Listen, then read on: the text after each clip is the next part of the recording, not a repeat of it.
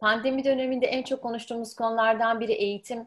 E, maalesef e, online eğitimle gelen birçok zorluk var. E, bugüne kadar birçok e, da proje hayata geçti bu zorlukları ortadan kaldırmak için. Projeler arasında farklılaşan öğretmenlere yönelik e, Mesafe Tanımayan Öğretmenler Projesi var. Bugün onu konuşacağız. E, projeyi e, ortaya koyan Garanti B B V A ve Öğretmen Akademisi Vakfı. Garanti B B V A'dan e, Genel Müdür Yardımcısı Işıl Akdemir Evlioğlu ve Öğretmen Akademisi Vakfı'ndan Füsun Çürüksu'yla e, projenin detaylarını masaya yatıracağız. Öncelikle hoş geldiniz yayınımıza. Hoş bulduk. Hoş, Elif, hoş Hanım. bulduk Elif Hanım. Merhabalar. Çok teşekkürler davetiniz için de. Ben çok teşekkür ederim. Öncelikle e, hepinize e, sağlık diliyorum. E, bu zor günlerde hepimiz online çalışmaya devam ediyoruz ve böyle güzel projeler de e, ortaya konuluyor. E, Uygunsa ilk önce Işıl Hanım size sormak istiyorum. Ben de Garanti B B V A'nın toplumsal fayda projelerini uzun zamandan beri takip ediyorum. Bu projelerin ortaya çıkışları ve bu projeleri yürütürken nereden güç aldığınız, bu alanlardaki yaklaşımınızla ilgili bilgileri bizle paylaşabilir misiniz öncelikle? Tabii ki. Çok teşekkürler tekrardan. Ee, biz topluma karşı, içinde bulunduğumuz topluma karşı bireylerin olduğu kadar şirketlerin de birer sorumluluğu olduğunu düşünüyoruz. Aslında biz de birer kurumsal vatandaşız ve bu nedenle de biraz taşın altına elimizi koymamız gerek. Bu bizim bir asli görevimiz diye görüyoruz. Senelerdir de zaten elimizden geldiğince o çerçevede çalışıyoruz. Ee, toplumsal yatırım programlarımızın e, toplumda karşılığını bulmasını sağlayacak en önemli aracın da bu programların toplumdaki doğru ihtiyaca hitap etmesi ve doğru hedef kitleyle buluşması olduğunu öngörüyoruz. Ee, sorumlu bankacılık yaklaşımımız çerçevesinde hayata geçirdiğimiz toplumsal yatırım programlarımızın stratejisini hem toplum hem de kurum için ortak değer konusunda odaklanmaya yönlendirmeye çalışıyoruz. Bu çerçevede belirliyoruz. Böylece bir tarafta toplumun ihtiyaçları var, diğer tarafta bankamızın stratejik öncelikleri. Ne kadar seçtiğimiz konular bu kesişim alanında olursa aslında o kadar uzun vadeli kalıcı yatırımlar yapabileceğimize de inanıyoruz. Ee, bu uzun vadeli önemsiyoruz. Biz birer proje gibi değil de sürdürülebilir ve üzerine senelerce odaklandığımız alanlar olmasını önemsiyoruz. E, bu işleri nasıl seçtiğimizle, yani konularımızı nasıl seçtiğimizle alakalı.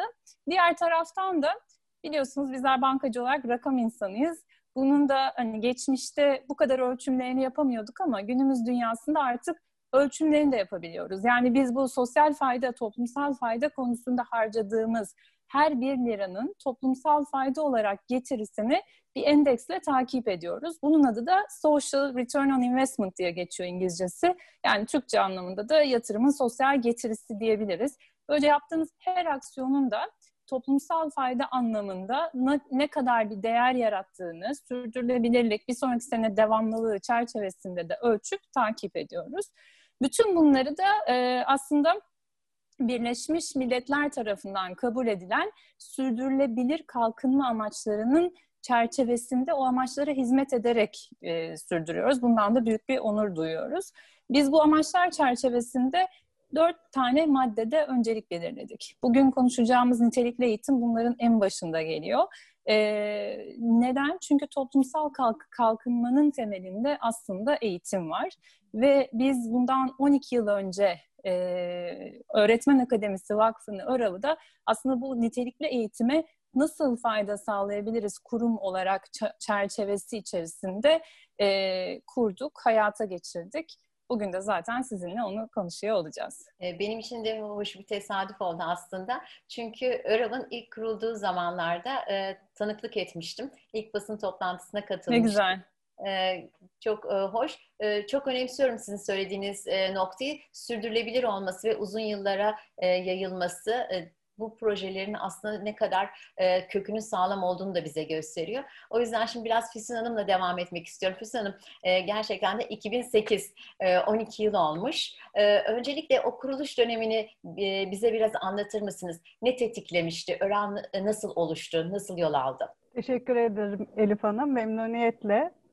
Ee, vakfımız öğretmenlerin kişisel ve meslek e, mesleki gelişimlerine destek vermek amacıyla Garanti B B V A tarafından iki bin sekiz yılında kuruldu. Türkiye'de öğretmen eğitimi alanına odaklanan ilk ve en etkin sivil toplum kuruluşuyuz. Ülkemizdeki eğitim ekosisteminin iyileşmesi için sektördeki tüm aktörlerle birlikte çalışıyor, işbirliği yapıyoruz. Milli Eğitim Bakanlığı'yla devam eden, on yıldır devam eden bir işbirliği protokolümüz var. Bu protokol kapsamında K on iki dediğimiz anaokulundan liseye kadar tüm öğretmenlerimize tüm Türkiye'de ücretsiz eğitimler tasarlıyor ve bu eğitimlerimizi de yaygınlaştırmaya çalışıyoruz. Merkez ekibimiz var. Merkezimiz İstanbul'da. Merkez ekibimiz on yedi kişiden oluşuyor. Merkez ekip dışında da iki yüz yirmi Türkiye Türkiye'nin her bölgesinde çalışan, Milli Eğitim Bakanlığı'na bağlı öğretmen olarak çalışan, öğretmen, okul müdürü olarak çalışan iki yüz yirmi eğitimcimizle Türkiye'deki tüm öğretmenlerin kişisel ve mesleki gelişimlerine katkıda bulunmaya çalışıyoruz. Vakıfın da kuruluş amacı eğitimin niteliğini arttırmak. Çok teşekkür ederim. Şunu size soruyorlardır diye düşünüyorum. Şimdi eğitim deyince hep ilk önce biraz önce benim de söylediğim gibi öğrenciler akla geliyor. E, genelde e, projeler öğrencilerin e, yetkinliklerini arttırmaya yönelik veya e, fırsatların eşit dağılımını sağlamak için o öğrencilerin desteklenmesine yönelik. E, neden öğretmenlerle e, bir eğitim projesi yapmaya karar verildi? O çıkış nasıl olmuştu? Çünkü e, araştırmalar gösteriyor ki bir öğrencinin başarısını öğretmen kadar etkileyen başka bir unsur yok. Ee, ÖRAV da bu noktadan yola çıkmış ve e, eğitimin niteliğini arttırmak adına, öğrenci başarısını arttırmak, ülkenin geleceği adına aslında bu, e, kişisel ve mesleki gelişimlerine odaklanmışız öğretmenlerin. Bu arada sadece akademik olarak değil, öğrencilerin sosyal ve duygusal gelişimine de destek verecek e, içerikler üretiyoruz ve öğretmenlerimize e, yol açmaya çalışıyoruz. Çünkü biliyoruz ki eğitimin kalitesinin gelişmesi e, daha donanımlı e, öğrenci demek, daha mutlu çocuk demek, çevresine ve kendisine daha faydalı e, insanlar demek. E, e, bu nedenle öğretmen. Elif Hanım. Çok doğru tüm e, söyledikleriniz. E, öğretmenlerin e, mutluluğu, kendilerini yetkin hissetmeleri aslında öğrencilere de geçiyor. Bunu hep görüyoruz. Çok da güzel öğretmen örnekleri vardı. yirmi dört Kasım Öğretmenler Günü'nde ben de çok duygulanarak izledim. Yaptıkları fedakarlıklar şu dönemde hem doktorlarımız hem öğretmenlerimiz gerçekten çok büyük fedakarlıklarla çalışıyorlar. Hepimiz onlarla gurur duyuyoruz. Işıl Hanım, ben birazcık geçmişe gitmek istiyorum. Bugünkü projeye gelmeden önce. Şimdi on iki yıl önce bir vizyon vardı. O hani ne tetikledi Garanti B B V A'yı da böyle bir proje başladı? on iki yıl önceki e, ortamı ve e, o başlangıcı tetikleyen e, düşünceleri, hedefleri anlatırsanız sevinirim. Tabii ki. on iki yıl önce aslında biz eğitimi stratejik alan olarak, nitelikli eğitimi stratejik alan olarak seçtikten sonra bu konuda neler yapılabilir diye çeşitli araştırmalar yaptık. Ve burada gördük ki aslında mevcutta eğitim alanında yapılan işlerin birçoğu okulların altyapı ihtiyaçlarını güçlendirmek üzerine kuruluydu. E, fakat Füsun Hanım da bahsettiği gibi aslında eğitimin hani mihenk taşı öğretmenlerimiz, yani bizim öğretmenlerimizin ne kadar yetkin olduğu çocuklarımızın da aslında ne kadar nitelikli eğitim aldığı ya da alabileceğiyle çok doğru orantılı bir şekilde ilerliyor. O nedenle biraz daha zor olan, biraz en direkt gibi gözüküyor. Çünkü direkt öğrencilere, direkt okula daha görünür şeyler yapmak daha kolay. Bu daha uzun vadeli bir yatırım gerektiriyor. Biz o zaman işte Öğretmen Akademisi Vakfı'nı öğretmenlerimizin yetkinliklerini, o dönemin ihtiyaçları neyse onun çerçevesinde geliştirecek şekilde kurgulamak üzerine e, kurucu olarak yola çıktık. E, geçtiğimiz döneme de bakarsanız e, zaten öğretmenlerimizin bu eğitim sürecinde ne kadar önemli olduğunu, hele ki son bir senede yaşadığımız, hani çocuklarımızın yaşadığı süreçlerle hepimiz de e, iyisiyle kötüsüyle deneyimlemiş olduk. Dediğiniz gibi çok farklı örnekleri geçen haftalarda duyduk. Burada önemli bir konu da bu bir proje gibi başlamıştı dedim. Ama öğretmenler gibi daha uzun soluklu bir süreçte destek olmaya karar verdiğimiz gün aslında biz bunu vakıflaştırmaya da karar vermiş olduk. Yani daha ilk günden böyle bir senelik, iki senelik kısa süreçli projeler gibi değil de uzun soluklu, devamlı, istikrarlı bir program çerçevesinde bu süreci desteklemeye de on iki sene önce ÖRAV süreciyle karar vermiş olduk. Geçtiğimiz yıl gerçekten zorlu bir sürece girdi. Hem Türkiye hem tüm dünya. Baktığımızda da bu eğitimle ilgili yapılan çalışmalar içinde gerçekten bu kadar uzayacağını hiçbirimiz tahmin etmiyorduk. Ve geldiğimizde geçen Mart'tan itibaren başlayan süreçte Eylül'de okullar açılacak, açılmayacak, hibrit olacak derken şu anda yine online eğitimdeyiz. O yüzden Füsun Hanım, özellikle şimdi size sormak istiyorum. Eylül ayına siz yeni bir projeyi hayata geçirerek başladınız. O da Mesafe Tanımayan Öğretmenler Projesi. Bu proje nasıl doğdu? Ve Eylül ayına siz nasıl hazırlandınız? Teşekkür ederim Elif Hanım. Eğitim camiasının ve bizim ÖRAV olarak şu anda odaklandığımız ana konu etkin bir uzaktan eğitim işleyişi ve yapısını oluşturabilmek. Burada tabii yüz yüze eğitimden farklı bir uzaktan eğitim tasarımından bahsediyoruz. Mesafe Tanımayan Öğretmenler Web Seminer serisiyle öğretmenlerin uzaktan eğitim sürecini en etkin şekilde yönetmelerini ve fark yaratmalarını bekliyor ve bu konuda onlara destek vererek kazanımlar sağlamayı hedefliyoruz. Proje kapsamında da on yedi farklı başlıkta web seminerleri düzenliyoruz ve Türkiye'nin seksen bir ilinde de ayrı ayrı o ilin öğretmenlerinin ihtiyacına yönelik seminerleri organize ediyoruz. Sizin için de çok ciddi bir açılım oldu o zaman, değil mi bu süreç? Bu süreç şöyle başladı aslında. Mart'ta pandemi başladığında biz de evlerden çalışmaya başladık. Mart'ın on altısıydı. Biz home office'e geçmiştik. İlk anda tabii büyük bir belirsizlik vardı. Belki Nisan başında okullar tekrar açılacaktı. Biz de yüz yüze eğitimlerimize devam edecektik. Ha. Ama aradan bir hafta geçince yavaş yavaş... Hani bunun böyle olmayacağını anlamaya başlayınca böyle hızla bütün eğitimci arkadaşlarla, bizim bir de altyapımız da hazırdı. Ondan da bahsederim ilerleyen dakikalarda. Bizim online e, dijital platformumuz e-kampüs altyapımız hazırdı zaten. Onun için kendi aramızda da hani evden çalışırken gayet ÖRAV olarak rahat çalışıyorduk. Daha donanımlı çalışıyorduk. Peki öğretmenlerimize nasıl ulaşabiliriz? Öğretmenlerimizin ihtiyacı nedir diye baktığımızda kendi aramızda sorguladık, eğitimcilerimizle konuştuk ee, ve e, hemen web seminer serimize aslında biz Nisan'ın başında başladık. Aslında bir seri olarak düşünmemiştik bunu. Ee, bütün amacımız öğretmenlere ulaşıp onların e, o anki ihtiyaçlarına cevap verebilmekti. Onların yalnız hissetmemesiydi. Öğrenci öğrencilerine ulaşmada neye ihtiyaçları varsa o konuda eksikliklerini elimizden geldiğince giderme çabasıydı bizimki. İnanın ilk şeyimiz şu oldu.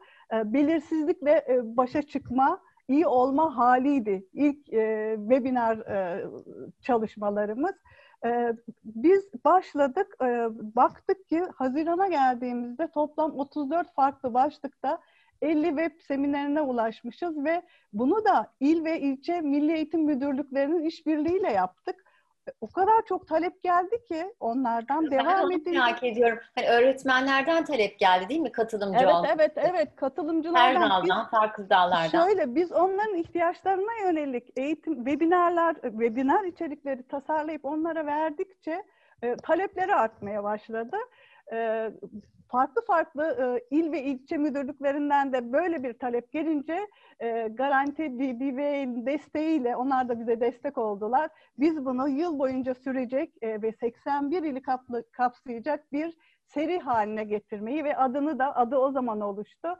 E, Mesafe Tanımayan Öğretmenler başlığında işte e, ama on yedi farklı e, webinarı e, beraber, garantiyle beraber bir yılda işte yaklaşık on üç bin minimum, yaklaşık demeyeyim de minimum on üç bin öğretmene ulaştırmayı hedefliyoruz. on üç bin öğretmen gayet iyi. Ee, onların etkileyeceği öğrencileri düşününce aslında hep umutlanıyoruz hep birlikte. Işıl Hanım, siz e, hem kurucusu hem de ana destekçisisiniz e, bu projenin. Siz e, kendinizi nasıl konumlandırdınız bu projede? Ee, biz aslında zaten e, ÖRAV'la birlikte bu konudaki ihtiyaçları güncel olarak yakın takip ediyoruz ve farklı alanlarda da destek olmaya çalışıyoruz. Bu dönem tabii ki bu ihtiyaçların çok daha gündeme geldiği, öne çıktığı bir süreç oldu. Bir diğer taraftan Füsun'un birazdan bahsederiz dedi, ben alt, e, anlatıyor olayım. E, gururla, gurur duyduğumuz bizim bir e-kampüs platformumuz var. E-kampüs platformu bundan on bir yıl önce, yani ÖRAV kurulduktan sadece bir sene sonra e, kurulmuş bir platform ve online eğitime imkan sağlayan, öğretmenlerimizle online eğitime imkan sağlayan bir platforma aslında biz on bir senedir sahibiz. E, bu da bizim için tabii ki büyük bir gurur kaynağı. Biliyorsunuz biz banka olarak da böyle teknoloji, dijital dediğiniz zaman orada olmayı isteyen, seven de bir bankayız. O çerçevede de dediğim gibi gurur duyuyoruz böyle bir altyapıyla. Çünkü bu dönemde çok hızlı mobilize olabildik. E, geçen sene bu zamanlarda da e-kampüs platformumuzun altyapısını yenilemiştik. E, böyle bir pandemi öngörümüz yoktu tabii ki ama tesadüfi bir şekilde de zamanlama bu dönem ihtiyaçları için de çok uyumlu hale geldi. Ee, ve gördük ki bu altyapı aslında öğretmenlerimizin bugünkü ihtiyaçlarına erişebilmemiz için bize muazzam bir fırsat sağlıyor. Normalde yüz yüze yaptığımız birçok konuyu, içeriği daha kolay bir şekilde bu süreçte o ihtiyaçlara göre şekillendirerek, ki on yedi tane konu başlığı belirledik öğretmenlerimizin yararlanabilecekleri. Ee, Milli Eğitim Bakanlığı, İl ve İlçe Milli Eğitim Bakanlıklarıyla da şehir bazında bu öncelikleri seçiyoruz. Özetle gerçekten dönemin ihtiyaçları, toplumsal ihtiyaç dedim en başında. Biz önceliklerimizi buna göre belirliyoruz dedim. Bu dönem için baktığımızda da öğretmenlerimiz de hiç bilmedikleri bir dünyanın içerisine girdiler. Bir pencerenin arkasından, bir ekranın arkasından çocuklarla hem duygusal bağ kurmak, hem akademik olarak gelişimlerini sağlamak, hem de kendi hayati sorumluluklarını da devam ettirmek, yani hani kendi evlerindeki düzeni de devam ettirmek gibi çok zorlu bir sürecin içerisindeler. O yüzden nasıl destek olabiliriz, nasıl o çorbada az da olsa bizim de tuzumuz olur dediğimizde böyle bir yapıya destek olmayı biz de istedik. Yani eğitimin içeriği, niteliği çok önemli. Bu aşamada sizi en çok neye özen gösterdiniz, neye dikkat ettiniz? Genel çerçevede bizim için, yani size söylediğim gibi bizim için toplumsal etki odaklı oluyor olması çok çok önemli. Yani hedef kitlemiz kim? O hedef kitlenin içeriği nedir? Hedef kitleye ne, ne gibi bir içerikle ulaşmaya çalışıyoruz? Ve bu etki o süreçten çıkıyor mu? Biz e, mesafe tanımayan öğretmenler sürecimizi oluştururken de dediğim bu on yedi başlığı aslında hedef kitlemiz ki zaten belli öğretmenlerimiz ve öğretmenlerimiz aracılığıyla da umarım ki değebildiğimiz yüz binlerce öğrencimiz, on üç bin öğrencinin, öğretmenin her birinin en az otuz kırk tane öğrenciye değdiği bir dünyada e, oldukça yüksek sayıda öğrenciye de dolaylı da olsa bir desteğimiz olduğunu umuyoruz. O yüzden hedef kitlemiz, içerik, on yedi tane içerik öğretmenlerimizin talepleriyle oluşturuldu. Öğretmenlerimizin bu dönemde karşılaştığı sıkıntılar, sorunlar, işte yanıtını bilemedikleri ya da zorlandıkları konularla oluşturuldu. E, bütün bu çerçevede bakarsanız hem bizim kurum olarak iş yapış modelimizle hem de güncel konu etrafında, yani eğitim konusu etrafındaki ana önceliklerle de örtüşen bir yapı oluşmuş oldu. Çok teşekkür ederim. O zaman Füsun Hanım, sizden bu on yedi ana başlıkla ilgili biraz detayları alabilir miyiz? Bu on yedi başlık şöyle oluştu. Işıl Hanım da biraz önce değindi. Biz Mart-Haziran döneminde e, o dönemde biz on bin beş yüz öğretmene ulaştık. E, on bin beş yüz öğretmene ulaştıktan sonra e, onlarla bir araştırma yaptık. E, sizin en çok hangi eğitim başlıklarına ihtiyacınız var? Hangi içerikler sizin bu dönemdeki ihtiyaçlarınızı karşılar? Onlardan gelen geri bildirimlerle en fazla talep edilen eğitimleri de e, mesafe tanımayan öğretmenlerle yola koyduk diyeceğim.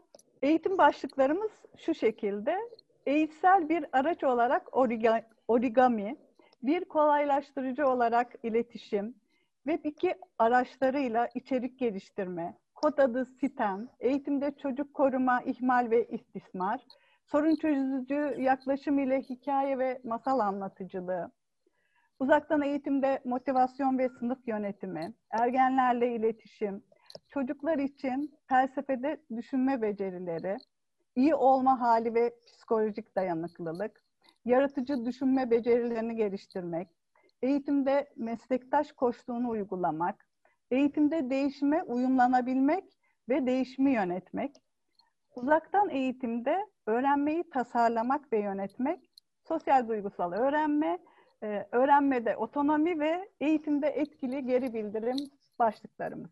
Yelpazeniz gayet e, geniş, e, neredeyse akla gelebilecek her konuyu ele almışsınız. Öğretmenlerin de katkılarıyla bu e, listenin hazırlandığını biraz önce söylemiştiniz. Peki e, kazanımları da e, almaya başladınız. E, o kazanımlardan da söz edebilir misiniz bize? Tabii tabii. Tabii, tabii. Bir iki tanesinden bahsetmek isterim. E, örneğin e, iyi olma hali ve psikolojik dayanıklılık web semineri. Bu pandemide hala devam ediyor buna olan ihtiyaç. Hani başlangıcında daha fazlaydı ama inanın en fazla talep alan eğitimlerden biri.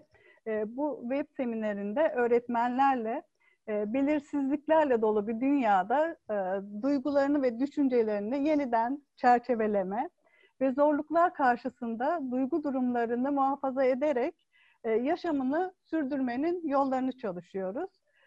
Aynı zamanda öğrencileriyle de e, uygulayabilecekleri çalışmalar paylaşıyoruz öğretmenlerimizle. Veya yine en fazla e, talep alan eğitimlerimizden biri de uzaktan eğitimde öğrenmeyi tasarlamak ve yönetmek. E, burada da e, bu seminerimizde de e, dijital araçlar üzerinden yürütülecek e, etkileşimli e, bir ders tasarımı nasıl yapılır? Örnekleriyle ve bileşenleriyle birlikte çalışıyoruz. Çok teşekkür ederim verdiğiniz tüm bilgiler için. Işıl Hanım, sizin eklemek istediğiniz bir nokta var mı? Son olarak size onu da sorayım. Ee, tekrardan çok teşekkürler hem davet hem bu keyifli sohbet için. Ee, eğitim bizim çok önemsediğimiz, e, toplum olarak da çok nitelikli eğitime ihtiyacımız olduğunu gördüğümüz bir konu. Umarım ki daha farklı destekçilerle de, sonuçta ÖRAV'ın tek destekçisi biz değiliz, birçok kurum da destek oluyor. Umarım bu destekçilerin sayısının artmasıyla da artarak büyüyen, gelişen bir desteği öğretmenlerimize sağlıyor oluruz ÖRAV aracılığıyla. Çok teşekkür ediyorum katkılarınız, verdiğiniz bilgiler için. Buradan da bizi dinleyen tüm öğretmenlere iyi ki varlar demek istiyorum. Umarım daha sağlıklı günlerde yeniden görüşme fırsatları buluruz. Çok teşekkür ediyorum.